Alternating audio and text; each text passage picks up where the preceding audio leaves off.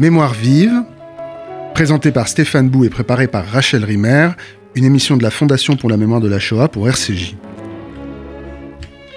Une fois par semaine, une équipe de bénévoles du Mémorial de la Shoah accueille des hommes et des femmes, pour la plupart d'entre eux les membres d'une famille juive ayant souffert de la persécution pendant la guerre, des hommes et des femmes qui souhaitent déposer leurs archives personnelles, des photos, des lettres, des documents de toutes sortes, des objets parfois, comme autant de traces qui assestent d'une histoire tragique. Ces traces sont toujours le déclencheur d'un souvenir qui revient, d'un récit adressé aux représentants de l'institution, un témoignage de plus à recueillir. Je veux que quelque chose reste quelque part. J'ai envie qu'il reste quelque chose. Cette même phrase est dite plusieurs fois dans le beau film de Ludovic Cantet, qui regarde et filme le moment du passage d'un document d'une main à l'autre, de la rencontre qu'il suscite. La phrase donne son titre au documentaire, J'aimerais qu'il reste quelque chose, qui porte sur la pulsion d'archives, comme en parle le philosophe Jacques Derrida. La pulsion d'archives, écrit-il, c'est un mouvement irrésistible pour non seulement garder les traces, mais pour maîtriser ces traces, pour les interpréter. Bonjour Ludovic Cantet. Bonjour. Merci beaucoup euh, d'être avec nous aujourd'hui pour parler de votre, votre film. Euh, ma première question porte euh, sur le fait que vous êtes documentariste depuis une vingtaine d'années, vous avez mhm. fait plusieurs films, mais vous êtes euh, passé par le mémorial de la Shoah pour y travailler. Alors, euh, racontez-nous ça. Qu'est-ce qui s'est passé exactement? Qui faisiez-vous? Est-ce que vous aviez à ce moment-là euh, que vous vouliez y faire le sujet d'un film, de ce film que, qui sortira bientôt en salle J'en parlerai plus tard. non, pas, non, pas du tout. C'est un peu un concours de circonstances. Euh, donc l'histoire a commencé en 2012 où, par, un, par, des rencontres comme ça. Euh, je suis retrouvé à travailler au sein du Mémorial de la Shoah comme documentaliste cette fois-ci, mais pas comme documentariste. Et donc j'ai travaillé euh, sur une exposition qui s'appelle Les enfants dans la Shoah, qui a été euh, montée par Sophie Nachiscard, la responsable des affaires culturelles du Mémorial de la Shoah. Et euh, elle avait sélectionné euh, avec ses collègues à peu près 300 documents pour cette exposition. Moi, à l'époque, mon travail consistait à négocier et à, à, retrouver les ayants droit de chaque document, que ce soit les photos, les écrits, les objets.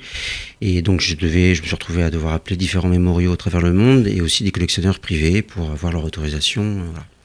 Fort de ça, donc, j'ai découvert le, le, mémorial de la Shoah. Vous, vous connaissiez Je connaissais de nom, mais je vous avouerai franchement, j'étais jamais allé. D'accord. et, euh, et c'est la découverte d'un monde, quoi. Exactement, complètement. Et, euh, et alors, donc j'ai découvert euh, par la force des choses euh, l'existence de cette permanence photo tenue par euh, Smadja. Et euh, donc ça consiste euh, tous les mardis, donc de 14h à 17h30. Peut-être, peut-être avant, bien sûr, il faut que vous nous parliez de cette permanence photo, ouais. mais peut-être qu'avant de parler de la permanence photo, parce qu'elle est, elle est un, comment dire, une, euh, un usage ou une pratique à l'intérieur de l'histoire de la photothèque. De la, oui. du mémorial. Peut-être vous pouvez nous parler de cette photothèque, du, de son fond, et de voir comment la permanence photo arrive dans, dans, dans, déjà dans une histoire hein, qui est celle de la photothèque.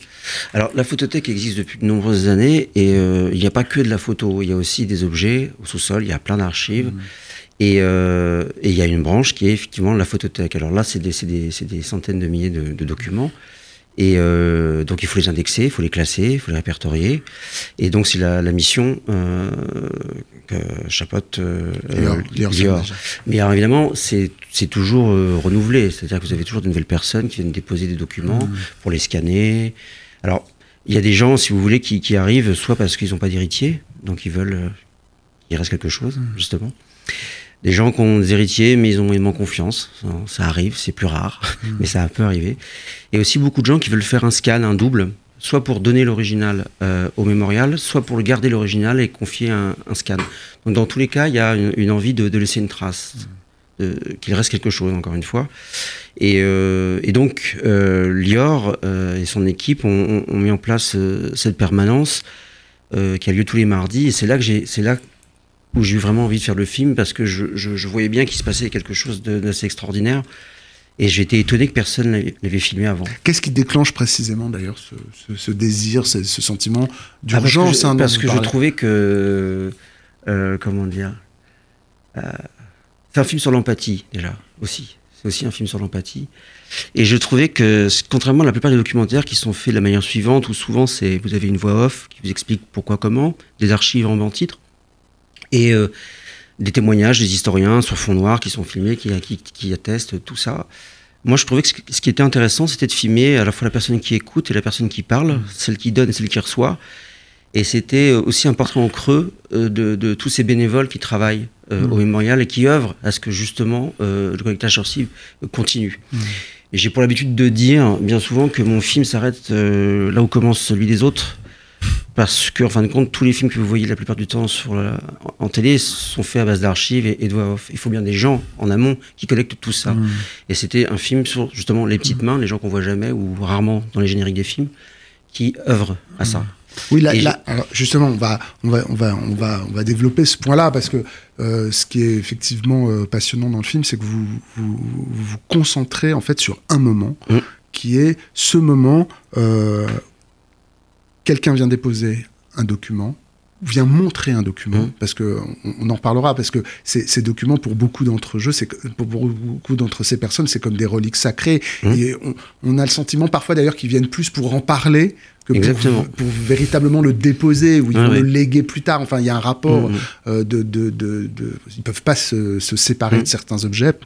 Euh, et euh, et il y a, y a ce, effectivement, donc c'est l'homme ou la femme qui parle, celui qui écoute, et c'est la rencontre, c'est l'interaction entre les exactement, deux. Exactement, c'est ça. C'est exactement ça, je trouve. Parce que souvent, dans beaucoup de documentaires, quand vous avez des témoins, ils sont filmés en plan serré. Et moi, je voulais élargir le cadre. Mmh de façon à avoir une construction en triangle où euh, les deux personnes. Enfin, pour moi, c'était aussi important, celle qui parle et celle qui écoute. Et en plus, de temps en temps, il y a des regards caméra aussi. Enfin, il y a, toute une espèce d'architecture qui se construit simplement au niveau des regards et qui m'intéressait beaucoup à ce niveau-là. Tout le monde voulait être filmé, enfin accepter facilement d'être filmé euh, Au début, non.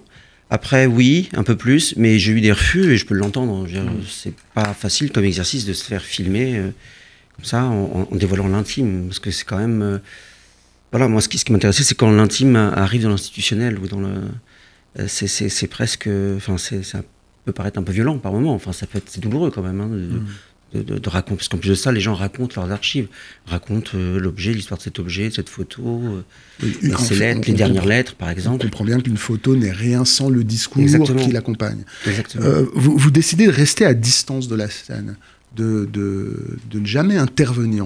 il n'y a pas de voix off. On a mhm. compris tout à l'heure que, mhm. c'était quelque chose qui, que vous n'aimiez pas, que vous ne vouliez pas faire. Mais, on ne vous entend pas non plus poser des questions. Vous êtes toujours derrière l'œil objectif et neutre de la... Enfin, objectif autant que possible de la caméra. Hein.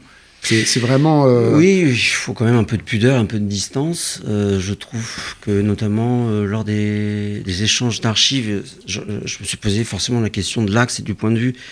Et je me voyais mal faire un champ contre champ. je préférais la frontalité et le, et le, plan séquence.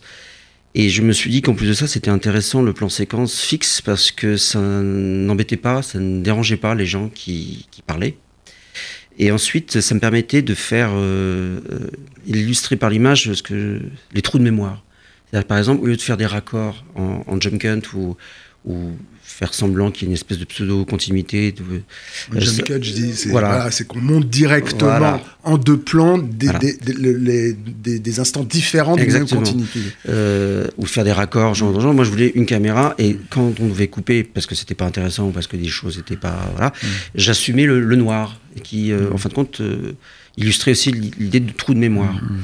Et, je, et comme la mémoire est parcellaire, j'ai pu le voir d'ailleurs, et fragmentée, ça, ça, ça, donnait une image cinématographique de, de, ce, de ce ressenti que j'ai pu avoir au moment du tournage. D'ailleurs, il n'y a pas que des récits de mémoire, j'ai trouvé, il y a aussi des réflexions de, certains, euh, de certains personnages, je, les, je les nomme comme ça.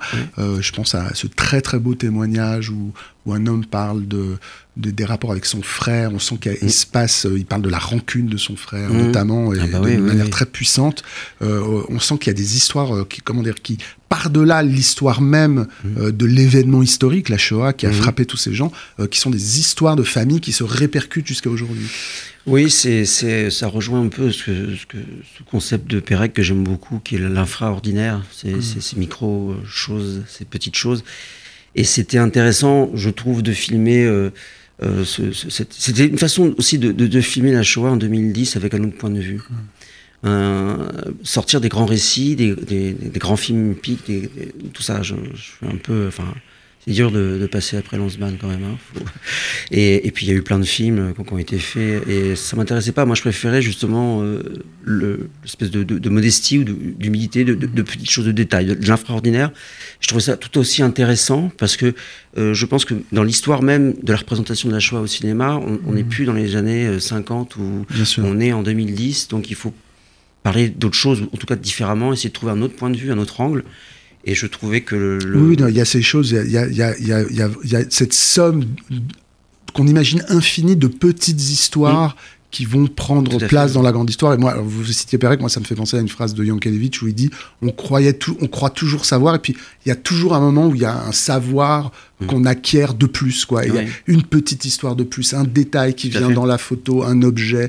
Effectivement, euh, il y, a, y, a, quelque chose d'infini. De, et d'ailleurs, alors, cette idée d'infini, on pourrait dire, en tout cas de masse proliférante, parce que les mmh. traces sont considérables, vous avez parlé mmh. de centaines de milliers de photos, c'est effectivement, je crois que c'est la plus grande photothèque du monde, euh, une des plus grandes, il y a 250 000 photographies, mmh. je crois, il y a des milliers et des milliers de documents, et, et, vous êtes très attentif aux gestes de ah la... Aux gestes des, des, archivistes. Euh, d'ailleurs, je ne sais pas si vous, si vous êtes d'accord avec moi, pour moi, c'est moins un film sur la mémoire à proprement parler que sur l'archivage. Qu'est-ce que c'est qu'archiver et, et, quand vous filmez les archivistes, moi, ça a suscité chez moi des, des un sentiment très mitigé, enfin, on est mitigé, ambivalent. Il y a quelque chose de réconfortant à se dire que ces objets sont gardés, et c'est aussi, ça, laisse, ça rend mélancolique parce qu'on voit cette mmh. masse immense et on va déposer quelque part, mais presque hors du monde, mhm. cette masse-là. Mhm. Oui, tout à fait. Ah bah, le, métier de documentaliste, d'archiviste, c'est un métier très physique. Hein. C'est pas uniquement une prise de notes. C'est euh, un métier, oui, c'est un, métier, c'est un travail. C'est physique au sens. Euh, c'est pour ça que j'aime beaucoup filmer les mains dans mon film. Moi, d'une part, j'aime beaucoup filmer les mains de manière générale, mais encore plus ici. Et, euh, et puis, c'est la transmission. Bien souvent, qui dit transmission, c'est passer de la main à une autre, quoi. Et euh, le travail d'archiviste, j'ai jamais filmé, en fin de compte, dans les films, on n'en parle jamais. Enfin, alors que c'est quand même euh, fondamental. Enfin, pour moi, c'est avant tout le reste, avant les, les, autres films qui vont se faire après, quels qu'ils soient, euh, c'est important qu'il y ait des gens qui travaillent en, amont, quoi. Mais je, je, je, voudrais revenir quand même parce que sur, vous avez, c'est vrai que c'est un film extrêmement pudique qui se tient à distance. Euh, et, on sent presque quelque chose qui est de l'ordre de la timidité de votre part. Mmh. Euh, je ne sais pas si c'est un mot que vous, qui est juste, approprié, que vous assumeriez comme tel, mais parce que parfois, très, on a le, je pense notamment à cette séquence où, où, où l'équipe du mémorial descend euh, en province, mmh. euh, parce que la permanence est évidemment ouverte à Paris, mais tout le monde ne peut pas se rendre à Paris, donc euh, parfois il faut que l'équipe bouge et aille mmh. dans des mmh. lieux pour aller à la rencontre des gens dans telle ville de province. Alors là, en l'occurrence, il y a une visite à Clermont-Ferrand, je crois. Il y a des gens qui partent, qui passent comme ça, on les entend parler, ils se parlent entre eux. Alors c'est une scène très très vivante qui, contrairement aux scènes tournées au sein du mémorial, montre une, en fait une foule où, les gens se rencontrent et parlent entre eux. Mais on, on se dit que parfois que je suis sûr que vous avez parlé avec ces gens ah en, dehors de, et, on a le sentiment que vous que, vous, vous, retenez les questionnements que vous pourriez euh, les, dialogues que vous pouviez avoir avec eux pour le mettre dans le film. Moi, je voudrais vous euh, interroger sur ce que j'appellerais votre timidité à aller, à aller leur poser des questions. Hein, je, ne suis pas timide, je suis plutôt pudique. pudique euh, Oui, c'est plutôt pudique. Euh, je pense qu'avec un sujet comme ça, faut pas trop te, comment dire, interventionniste, ça suffit euh, en, tant que tel. Puis alors, euh, vous savez, moi j'aime beaucoup, euh, j'aime beaucoup les, accidents, j'aime beaucoup les concepts de sérendipité, j'aime beaucoup pas savoir à l'avance. J'aime bien qu'il se passe quelque chose, pour le meilleur ou pour le pire. Donc, et c'est ce qui fait l'excitation de faire un film, parce que si on sait avant de faire, vaut pas l'intérêt de tourner un film, mmh. sinon ça, ça, devient tout de suite un, un, cours magistral, c'est pas tellement intéressant. Et, et, donc à chaque fois qu'on posait la caméra lors d'un échange d'archives, une prise de notes, on ne pouvait pas savoir euh, trop à l'avance ce qui allait se passer. Des fois, oui, des fois, je, questionnais, bon, euh, pour savoir, parce qu'il y avait il y a plein de, gens qui venaient, mais on ne savait pas ce que ça allait donner. Des fois, vous avez des cas de figure qui, sont, terribles, parce que vous avez, par exemple, des, témoins qui, qui, avaient des choses, plein de choses à raconter, mais par exemple, qui ne savaient pas les raconter, ou qui avaient un problème d'élocution, ou qui voulait faire trop de digression. donc, c'est pas asseyez-vous, je vous filme, et puis. bien sûr, bien sûr. C'est compliqué. Et à côté de ça, vous avez des gens qui n'avaient pas d'histoire, on va dire, extraordinaire, ou en tout cas rocambolesque ou autre, et, et ou romanesque, et qui, la façon dont ils parlaient était captivante, mmh. intéressante. Voilà. Et mon idée, moi, n'était pas de faire un une collection de témoignages euh, les plus sordides les uns des autres, c'était plutôt de, varier à la fois sociologiquement parlant aussi. C'était intéressant mmh. d'avoir une pluralité de témoignages. Vous avez des ouvriers, vous avez aussi des bourgeois, vous avez des, fonctionnaires, vous avez plein de gens qui ont des vies différentes et qui ont vécu un même drame de façon différente. Et c'était ça que je voulais montrer aussi, mmh. la, pluralité. Euh, de, ces témoins. Il, y a, deux, trois scènes où on voit, euh, je les appelle les archivistes ou les documentalistes, ceux qui recueillent. Euh, on voit Lior Madja et son équipe, en fait, mhm. dans le train, notamment mhm. quand ils vont à Clermont-Ferrand, parler entre eux. Et ils ont un discours qui est. Euh, enfin, ils ont une parole qui porte. qui est très objective. Mhm. Voilà, on a découvert ce, tel document qui est très important, il y a eu tel personnage qui est venu, etc. Vous avez pas, il n'y a pas de, je me suis interrogé sur Évidemment que la motivation de ceux qui viennent déposer les documents sont, est, évidente, mmh. mais les motivations de ceux qui recueillent, le, mmh. les, ce que, ce que mmh. vous montrez le travail, mais mais mais mais, y a la, la question se pose, reste en suspens de manière, on, on le ressent pas comme un manque, mais c'est quelque chose qui vient dans, dans en, en, voyant le film, on se, se dit mais quel, quel est, qu'est-ce que provoque ce travail sur ces gens? Pourquoi ils le font? Oh. Qu'est-ce que ça signifie pour eux? Alors, vous, comprenez ce que je. Oui, ce que tout, À, tout, à, fait. Euh, euh, la plupart des gens, notamment des bénévoles, sont des gens qui ont été touchés directement par, par cette histoire. Soit ils ont été enfants cachés, soit ils ont mmh. souffert dans, dans leur chair, dans leur famille, de ça. Donc je pense qu'ils viennent. Vous montrez à un moment donné à, travers un personnage qui passe des coups de téléphone. la plupart, ce sont des gens qui ont été concernés, vécu directement ce, ce drame. Euh, après, euh, vous avez aussi des gens euh, qui, c'est leur métier d'être documentaliste, ils intègrent le mémorial, comme ils pourraient aussi intégrer un autre centre d'archives, quoi. Mais la plupart des gens étaient concernés directement. Hmm. Oui.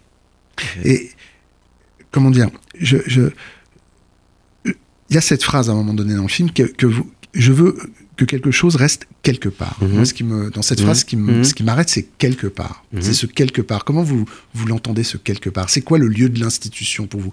Comment il le pense, euh, euh, cet endroit? Alors on voit, hein, on voit des grands couloirs avec des, immenses euh, bibliothèques où les, les, les, les, documents sont stockés. Mais mm. ce, quelque part un peu mystérieux, cet endroit euh, presque mythique. Oui, bah c'est une grande, une grande bibliothèque. Mm. C'est, euh, comment vous dire, euh, on est, on, vit en même temps, étonnamment, dans une époque où tout est dématérialisé à, outrance, je trouve.